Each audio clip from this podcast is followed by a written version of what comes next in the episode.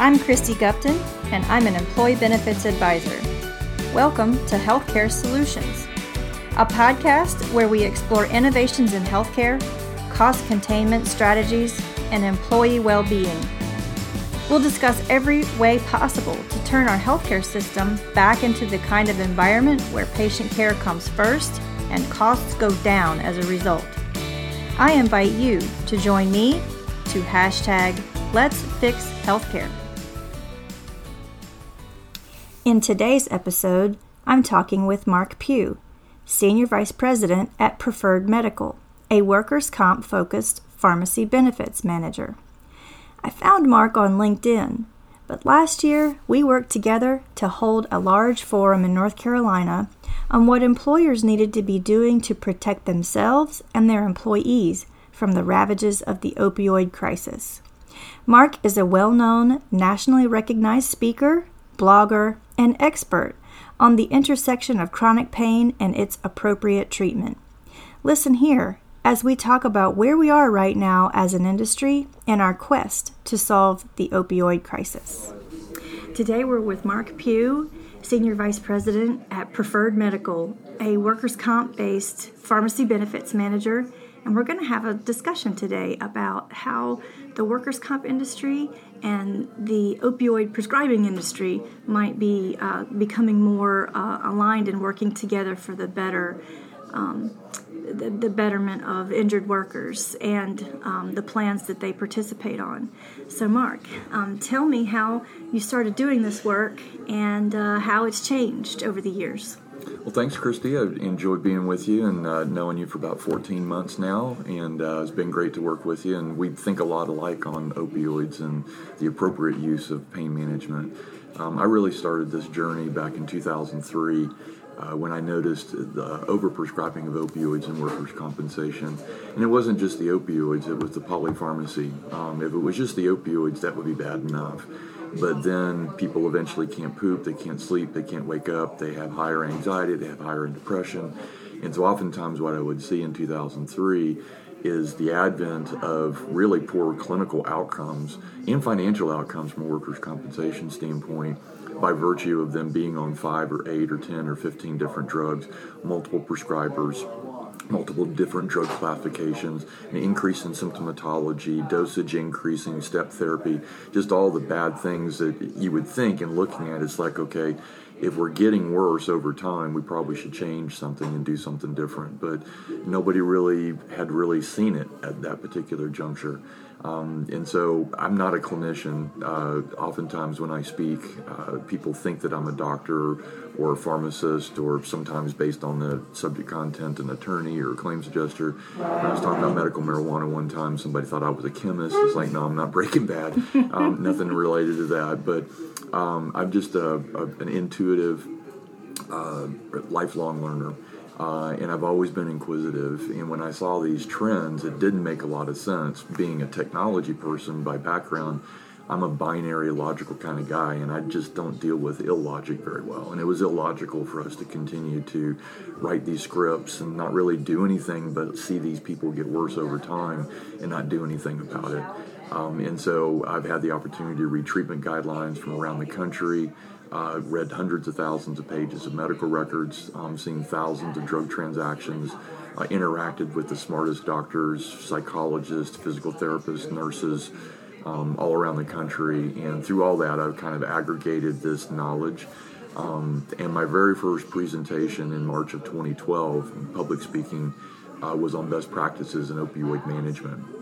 Um, and I've kept that PowerPoint just as a source of pride um, to some degree to kind of see how I've grown. And interestingly enough, a lot of the concepts and the and the guiding principles that I had come up with then uh, are still true today. Um, the polypharmacy, the um, trying to focus on better outcomes, better function, mm-hmm. um, better quality of life, and that kind of thing. So I've developed a following over that time. It's, I mean, after 550 presentations, I'm either doing something right or somebody's really stupid to keep asking me, uh, um, you know, back and forth. And then I've been blogging. Uh, just a lot of different things going on, and through that process, I've had the opportunity to meet even more people. So it's interesting you know, one of my basic uh, foundations in getting started was on LinkedIn.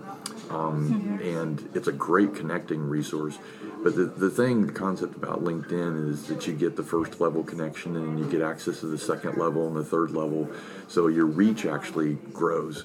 And so, you know, after having presented to almost 45,000 people um, in those 550 presentations, so many people that I've gotten to know that they have introduced me to other people. So it's consistently kind of, um, I've evolved. Sure, it builds on itself. Absolutely.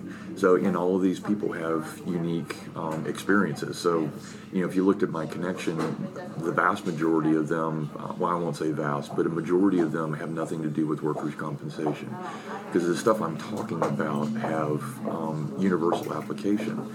And so um, I've engaged with a lot of people who are in chronic pain that aren't injured workers, they're just in chronic pain, advocates, um, you know, for chronic pain users. Uh, it's just addicts, um, people who are in recovery, just all over the board. And all of that has kind of influenced me and, and refined and given me an insight into the nuance. Um, one of the things I uh, see oftentimes is that people think that they have the answer. And that's always a little bit of a red flag to me because if people say they have the answer, they probably don't know the full scope of the question because there isn't a single answer, especially when we're talking about this particular subject. Right. So many moving parts. I mean, mm-hmm. the social determinants of health are through the roof with this issue. Mm-hmm. You have a huge mental health component, a um, a, an issue with, um, you know, being able to return to work. Uh, just because, are you physically able to return to work, especially if um, you're still dependent on these medications? So, um, you know, what struck me was definitely how the workers' comp industry really got ahead of the game um, way beating out the health benefits in industry. Mm-hmm, mm-hmm. You know, the the the Blue Crosses and the United Healthcares and and all of the big health insurance companies. Uh, just didn't grasp this problem until it was a national crisis, and we're way behind uh, on the talking points. Um, really, almost had to be called out on the carpet before they would uh, take a position mm-hmm. on what they needed to do. But the workers' comp industry was really ahead of the game. How would how would you describe that? Well, I, I have consistently thought that, that we have done a better job in comp, and I think it falls into a couple of different categories. First one is that we own that patient, injured workers care for the rest of their life until we settle it. Um, so, similar to the VA and the Veterans Administration has um, very much been on top of this particular issue as well um, because they literally own you for life. I mean, they can't settle the claim, right? If you're an injured employee, i.e., soldier, um, you know they're responsible for your care forever. Mm-hmm. Um, contrary to group health, which you may be somebody else's problem come one one, right? Because you know um, employers switch plans um, and so oftentimes there isn't that long view per se, because again, you may be somebody else's problem later on, so they just want to get you through to 1231 so, and then hand you off. Yeah, so maybe there just wasn't the ambition to do anything about it because like you say the risk may may resolve itself in time if they um, rate up the group and give them enough of an increase or a, a you know encouragement to leave and go to another carrier. Mm-hmm, absolutely. So in workers' compensation, we own it for life, and so we've seen the um, the lifetime expectancy of what's going on, and, and that was the other thing back in 2012, 2013. Um, was the concept of Medicare set asides. Uh, and they have been around for a while. Um, CMS, Centers for Medicare and Medicaid Services, um, to protect the interests of Medicare, want to say if a private payer, especially work comp, is responsible for this particular injury or this particular body part or diagnosis, then when they become Medicare eligible, Medicare doesn't want to pay for that care. And right. so they required um, a set aside and says, okay, you need to set aside this money so that when it comes time and, and we're on the clock, that we're not paying for that. We'll pay for everything else, but we're not going to pay for that part that was covered by third party. Um, and it was that Medicare set aside that I think was a real wake up call for, for workers' comp because typically the way Medicare set asides have worked historically, it's changed a little bit, but you look at the last two years of experience in prescription drugs, in treatment, you know, physical therapy, um, propose what surgeries may be. If you had a knee replacement um, because it's a work-related injury, you may need to have that knee replaced again in 15 years. Mm-hmm. And so they build all these costs into, you know, and you set aside all that money.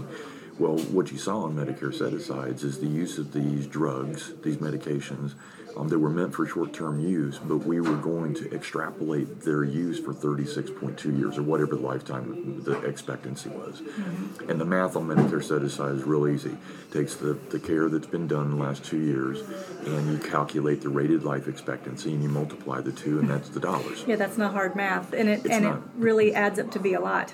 Absolutely. It's not hard math, but it's not realistic because nobody stays the same. Right. Everybody gets worse. I um, see. And so, you know, um, especially when you're introducing drugs, and usually when you see, you know, these particular prescription drugs, you see them creating side effects, and those side effects sometimes get to the point where they create symptoms, and then those symptoms rather than dealing with the root cause, um, those symptoms say, well, let's add another drug to address it. So you can't sleep. Mm-hmm. Or rather than addressing the root cause of why you can't sleep, which is probably maybe the oversedation of opioids during the day. So you're napping throughout the day, and when it comes time to sleep at night, you can't. And you're in pain at night, so you can't. So rather than dealing with the root cause of that, we give you an Ambien instead. Exactly. Or Movantik. Um, that was a real epiphany, I think, for society about three years ago when they launched OIC, the concept of opioid-induced constipation is mm-hmm. a part of Super Bowl commercial. Right. You know, Super Bowl commercials is it's supposed to be more about beer, right? Right, than not being able to poop. But right. you know, they, they did this. You know, they spent millions of dollars on this particular commercial and brought into our social consciousness right. the concept of opioid-induced constipation. Well, a lot of people go, okay, so you have opioid induced constipation. If we reverse engineer it, you're constipated because of the opioids. Well, maybe the best way to get rid of the constipation is get rid of the opioids. Right. But instead of doing that, we're giving you another pill, another drug to help that constipation. And so all of that has fed into this Medicare set aside. And we did this simple math and figured out that all these short term drugs were not meant for 36.2 years rated life expectancy, and yet we were going to be expect to put uh, money aside of 200 or 300 or 400 or 500 thousand dollars. That person is going to get worse because their side effects are going to increase. Their body is going to get worse over it. I mean, pain gets. I mean, you know, unfortunately, I think when you become 15, I think it's all downhill from there as your body starts to, you know, um, re- reverse back to the dirt, right? right. So um, you know, it's just not a it's not a realistic expectation that this is going. to But it's simple math. We got to do it simply. And so people in workers' comp go, and I, I kind of called it the MSA OMG moment. Mm-hmm. Right when you go, oh, we're going to spend five hundred thousand dollars on prescription drugs that were not meant for use long term. We're telling them we're going to use them for thirty six point two years. They may not um, they may not manage that fund. So if we stroke a check to an injured worker for 500 grand, if they're not professionally managing it, then chances are they might use that 500 grand in other ways other than to pay for the next 36.2 years. Right. So it stops settlement altogether because nobody wanted to give them that amount of money and the amount of, amount of money didn't even make sense. And now Medicare set-asides actually are automatically including Evzio, which is the more most expensive version of Narcan, at more than 50 milligram morphine equivalent dosage, which is what the CDC says. I mean, right? The CDC guidelines say consider co-prescribing naloxone with opioids over 50 milligram. Well, CDC and CMS got together and go, you know what? That makes a lot of sense. So if you're giving someone 120 milligram, 240, 700, whatever it is, anything over 50, CMS is going to automatically add two grand for Evzio. So now it's gotten even more silly because that's financially obviously a bad surprise, right? And number two, it should create an epiphany. So why do we need to give you an antidote for something that we're paying for? and that's where comp. I think we got our moral compass. Mm-hmm. It started really as a financial outlook. It's like this doesn't make sense to pay for all this stuff for long, and then it's like, and what are we doing to these people? Yeah.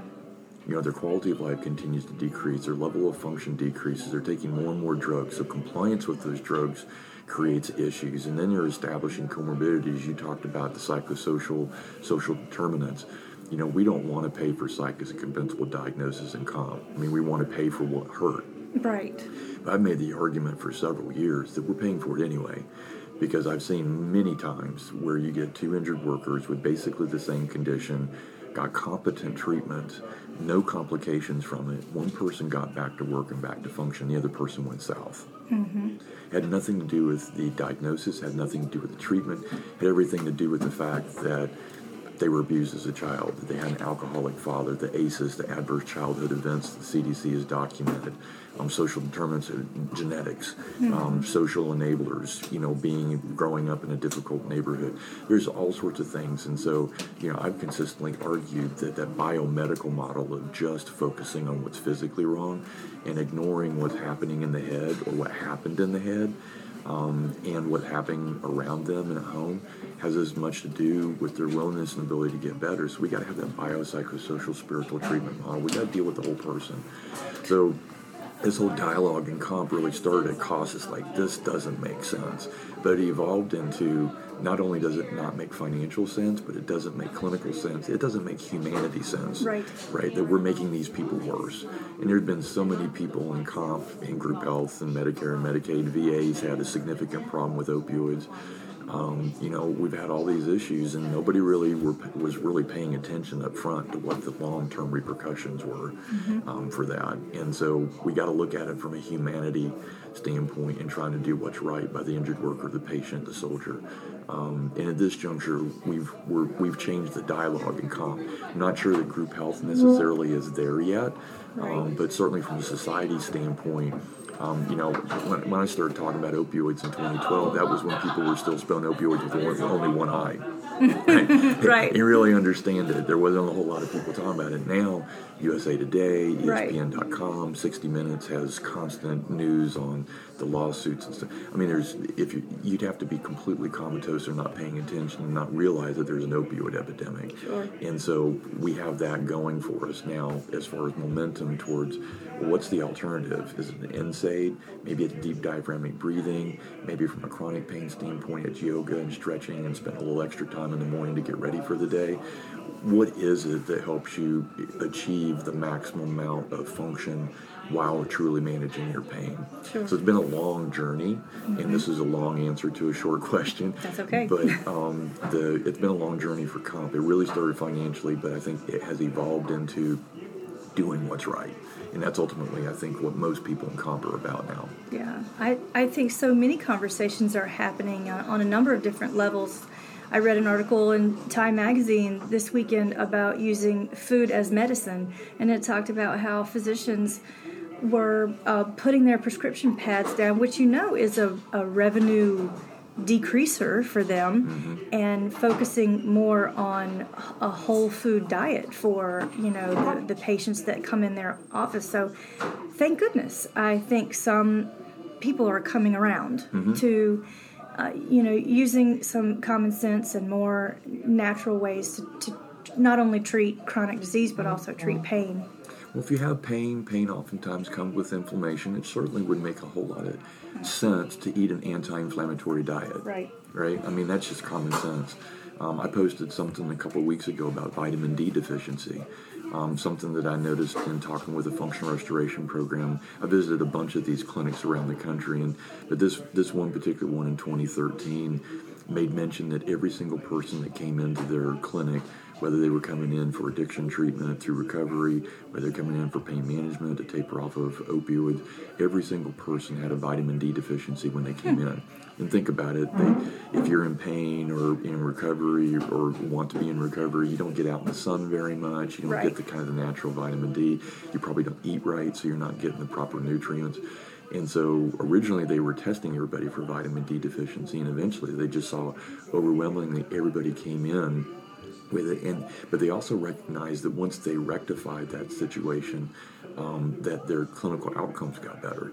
So they changed from testing it to just automatically flooding them with vitamin D on admission, and they found the clinical outcomes increased. Now you don't wouldn't necessarily think of vitamin D as a pain management tool, But when you're talking about inflammation, when you and the article that I posted was about um, decreased cognition, so it it decreases your mental faculties when you have vitamin D deficiency. So you don't think as well, you don't think as clearly. Right. You don't necessarily make the best decisions if you don't have that natural vitamin D in there. So you don't think of vitamin D as a pain management tool, but in reality, it is. So you know Yeah. we got to think bigger, and we we got sucked into this lie that there's a magic pill. Um, you know, this pill was going to take care of all of our problems, and that letter to the editor that became a clinical study that Purdue Pharma Right. said no, you know, less than one percent chance. Um, I think we all know, we all know at this point that that was a lie, um, but we everybody bought into it. Doctors bought into it. Nurses bought into it. The fifth vital sign was added, so we, now we got the frowny face, smiley face. We have the Press Ganey patient satisfaction surveys. So based on how you feel you were treated, Right. may dictate how you're how you are actually treated. Yeah. There's a lot of stuff that happened mid 1990s, and and a lot of people were asleep at the switch we just accepted that as gospel, and we we were we were not we were sold a bill of goods. Yeah. And so now we're understanding, really kind of getting back to the old days, right? Back before we were told that there was a magic pill, people used all these techniques to manage pain. Yeah. You know, so we, we just, I, I have this theory that, that given who we are right now as a country, we never would have gotten west of the Mississippi. the lack of resilience, the the oh, the willingness to kind of outsource our health care, to outsource um, a lot of our our you know what we do as human beings, we're willing to go. No, I- I'm not going to do the hard stuff. I'm going to take the easy route. And generally, you don't get great outcomes when you take the easy road. Right. I'm constantly railing on my children about that whole attitude problem right there. Just, just try harder, and, Yeah. and, I, I get some pushback. Well, you know, you, you you bring up a really important point about what we didn't know in the '90s, and at the forum that you and I uh, worked on together, my part of the presentation was all about employee education. So I'm interested to hear um, about what do you see employers doing to bridge the employee education gap? I know that the National Safety Council has some really good tools and resources, but so far we're a little behind on educating employees about the dangers of opioids. I mean, how many times do you have to hear the story from the mom who just buried her son uh, because he overdosed on heroin and they track it all the way back to when he was in high school and blew out his ACL on the high school football field and was mm-hmm. prescribed Oxycontin by the orthopedic surgeon. Mm-hmm. But but of course, back in the day, like you said, doctors were told that that was safe, and so they wrote it down on a prescription pad and handed it over to the mom, and she believed that that was safe because no one said otherwise. Mm-hmm. So now that we're here, after all of this tragedy, I still don't necessarily see what we're doing to educate the patient and and give them the right tools to go to you know the doctor's office and say no instead of that i'd rather have this mm-hmm. or i'd rather try something else. And and with a, a list of alternatives i still don't see that we're there yet. What's it going to take to get there Um, we're, definitely it's going to require a sea change, I think, and employers taking responsibility for that. I am seeing some progress. For example, I worked with a couple of employers, probably been three years ago now, um, that when one of their injured workers, again, this is in the paradigm of workers' compensation, um, but when one of their injured workers got that first prescription for an opioid, we created an infographic, letter that was written at fifth grade level, and they p- included it in their disability check. So when they got the check that was paying for them being out of work, they also got this infographic to go, okay, just want to let you know, here's potentially some side effects, here's some things you need to consider. Um, certainly, um, when there were people that were on long-term opioid use, um, they would send a different letter out. It's like, okay, maybe the reason why you feel crappy is because of the drugs. Let us know if you want to talk about it. So there are some employers that are doing that education within the confines of comp because they have control, right? I mean, ultimately, the employer is paying the cost for that treatment. Um, but I'm seeing some other things too, uh, uh, an increased focus on wellness. Um, so, you know, EAPs, employee assistance programs, have been around for a while. Um, nothing great new there, but um, we haven't. The, the advent of a, of a of a standing desk is something new. Yes. You know the the concept of, um, and I've heard of employers that that go around and for their sedentary workers, going out, going around every couple of hours and reminding them that they need to get up and walk Sure. around. Having walking meetings. Absolutely. Sure. Absolutely. Um, employers swapping out um, their uh, concession, um, you know, uh, concession boxes, the vending The machines. vending machines, right. machines. um, um, instead of you know a bunch of cokes and so forth, they're putting vitamin water or just water in there. Instead of the Snickers bar, they're putting in um, you know trail mix or you know blueberries or I mean you know I've heard of employers that are bringing nutritionists in Mm-hmm. and uh, lunch and learn, kind of teaching them how to cook at home Yeah. and having less sodium. Um, and less sugar and how to do that Yeah. you know so I see there there is an increased focus on wellness. Does that necessarily tell them, educate them on the dangers of opioids or prescription drugs? Not really, but I, th- I think it's a corollary um, because if you can get people to kind of own their health care, own Yeah. their um, you know what they're doing, and eat differently, um, exercise. Um, some employers have elevator-free days, so if they're in a, if they're in a That's a building, they go, you know, if you can do it, you're trucking up the stairs to stay. You know, Right. elevators out of service. Right. You know, just kind of sending those messages out. Um, and I think employers are seeing it in a variety of different ways, and the reasons for it. Number one, um, if you do have a workers' compensation claim, the best possibility for return to work and a shorter duration disability is for them to be physically, psychologically, emotionally fit before the injury actually occurs. That's all for today. Join us again next time for part two with Mark Pew. Thank you for joining our important discussion as we attempt to hashtag Let's Fix Healthcare. Please subscribe to our podcast and let us know what you think. For more information on the work we do at Custom Benefit Solutions, visit our website at www.custombenefits.work.